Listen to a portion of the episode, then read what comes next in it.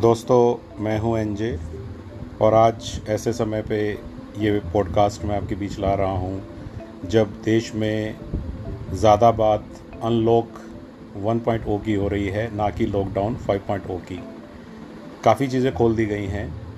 अब लोग सोचने लगे हैं कि वो किस तरह से वापस अपनी ज़िंदगी को पटरी पर लाएँगे, चाहे वो अपनी सोशल लाइफ हो, चाहे वो अपनी इकोनॉमिक लाइफ हो। और इस समय में जैसे ही लोग वापस जाना शुरू करेंगे, बहुत सारे लोग एक काम शुरू कर देंगे और वो है फ्री का ज्ञान बांटना। देखिए, ज्ञान कोई नेगेटिव वर्ड नहीं है। ज्ञान तो बहुत ही शुद्ध हमारा पौराणिक वर्ड है, जिसको हम सदियों से इस्तेमाल करते आए हैं और इसका मतलब जो है नॉलेज है विजडम है। लेकिन जब लोग बिना सोचे समझे अनरिलेटेड बातों पर दूसरे व्यक्ति के कुछ करने के जज्बे को कंट्रोल करने के लिए, उसको निगेट करने के लिए, या उस व्यक्ति को रोकने के लिए उस ज्ञान का यूज़ करते हैं तो फिर ये ज्ञान जो है इन्वर्टेड कॉमाज में आ जाता है। तो सीधा सा मतलब है कि हम किसी को जब सलाह दें या किसी को हम फ्री का ज्ञान बांटें तो ये ज़रूर देख लें कि आप जिस लेवल की बात कर रहे हैं, जिस तरह की बात कर रहे हैं, जिस विषय में बात कर रहे हैं, उस पर्टिकुलर व्यक्ति के साथ उसका क्या रेलेवेंस है? अगर यह बात उसके लिए अच्छी है तो आप उसे ज़रूर बताइए। अगर ये बात उसके बिज़नेस को बढ़ाएगी, उसके जॉब को और एनरिच करेगी, या उसकी लाइफ में कोई पॉजिटिव सुधार लेके आएगी रिफॉर्म लेके आएगी तो ज़रूर बताइए। लेकिन अदरवाइज़ उसको रोकने के हिसाब से आप इरेलीवेंट बातें बताकर तो इरेलीवेंट बातें तो फिर वो ज्ञान इन्वर्टेड कॉमाज में ही आएगा। मैं एक छोटा सा किस्सा आपको सुनाना चाहता हूँ, और शायद ये किस्सा बहुत पहले लिखा गया होगा, काफ़ी चर्चित किस्सा रहा होगा, और उस समय तो कोरोना के बारे में कोई जानता भी नहीं था कि एक दिन ऐसे हालात बनेंगे। लेकिन काफ़ी कुछ आज की सिचुएशन पे फिट होने जैसा है। एक बार एक, किसी देश में एक हॉट डॉग बेचने वाला था। वो सड़क के किनारे खड़ा होता था। उसका एक अच्छा स्टॉल था। उसने उसको धीरे धीरे अट्रैक्टिव बना लिया था और वहाँ पर खड़ा होकर वो अपने हॉट डॉग्स बेचता था। सड़क किनारे खड़ा होकर लोगों को आकर्षित करने के लिए ऑफ़र्स देता रहता था, अपने इंग्रेडिएंट्स के बारे में बताता रहता था। उसने धीरे धीरे एक अच्छी जो है अट्रैक्टिव स्टॉल बना ली थी, जिस पर आने जाने वाले लोग काफ़ी संख्या में आते थे और हॉट डॉग खाते थे। और धीरे धीरे उसका ये हॉट डॉग काफ़ी पॉपुलर हो गया था और उसकी अच्छी सेल थी। और उसने तय कर लिया था कि आने वाले समय में वो कुछ और आइटम्स भी इंट्रोड्यूस करेगा। उसने उसके लिए तैयारी भी कर ली थी। उसने अपने सप्लायर्स को ये बोल दिया था कि यार अब मैं अकेला हॉट डॉग नहीं बेचूँगा, अब मैं कुछ और चीज़ें भी बेचा करूँगा तो मुझे कुछ एक्स्ट्रा सामान की आवश्यकता रहेगी। उसने कुछ नए एडवर्टाइजिंग साइंस भी तैयार करा लिए थे, जिसको उसने आसपास लगा दिया था, और एक तरह से वो पूरी तरह तैयार था। लेकिन एक बात और थी, उसकी आँखें कमज़ोर थी, इसलिए वो अखबार नहीं पढ़ पाता था, या टीवी भी नहीं देखता था।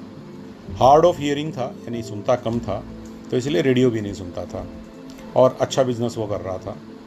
एक दिन उसका बेटा, जो कि कहीं एमबीए करता था, और वो आया और उसने पापा को पूछा कि, पापा बिज़नेस कैसा चल रहा है? तो उसके पापा ने कहा कि, बेटा, बहुत अच्छा चल रहा है और इस समय मैं अपने बिज़नेस को आगे बढ़ाने के लिए और इन्वेस्टमेंट करने की सोच रहा हूँ। देखो, मैंने ये ये चीज़ें बनाई है।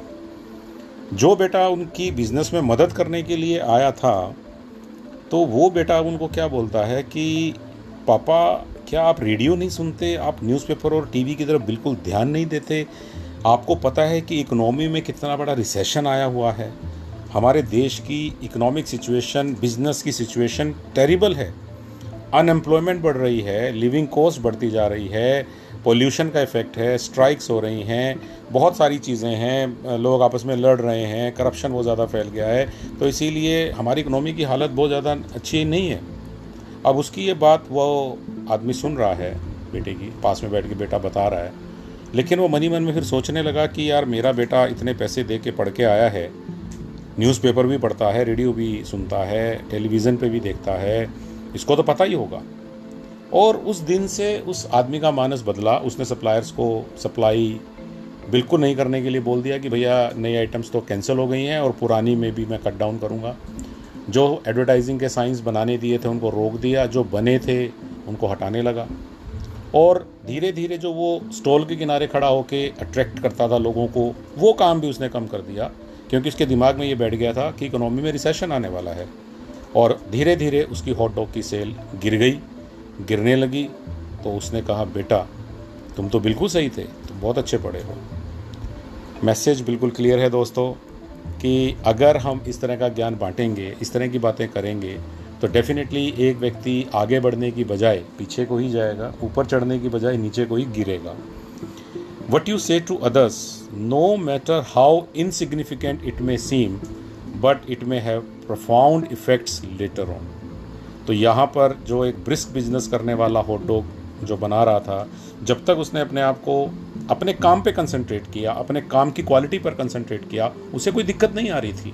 और यही बात मैं अपने सारे यंगस्टर्स को या बिज़नेस में लगे हुए मिडिल क्लास या किसी भी क्लास के लोगों को कहना चाहूँगा कि आपके दिमाग में जो प्लान था, जो गुड्स एंड सर्विसेज़ आप प्रोड्यूस करना चाह रहे थे, आप उसको अच्छे से अगर करेंगे, उसकी डिमांड आप क्रिएट कर लेंगे, उसमें थोड़ा हौसला लगा के आप अच्छे समय का थोड़ा सा इंतज़ार कर लेंगे, लेकिन लगातार एफर्ट करते रहेंगे तो डेफिनेटली पूरी इकोनॉमी पे कोरोना का क्या इफ़ेक्ट आने वाला है, इसका कोई बहुत ज़्यादा मोल नहीं रहेगा। क्योंकि हम बिना करे नहीं हारे, अगर हम करते हुए हारते हैं तो एटलीस्ट आप अपने आप को तसली दे पाएँगे कि हाँ मैंने कोशिश की थी बट समय सही नहीं था। लेकिन अगर आप शुरू ही नहीं करेंगे तो आप कहीं पहुँच ही नहीं पाएँगे। तो मेरा आज का यही मैसेज था। जय हिंद।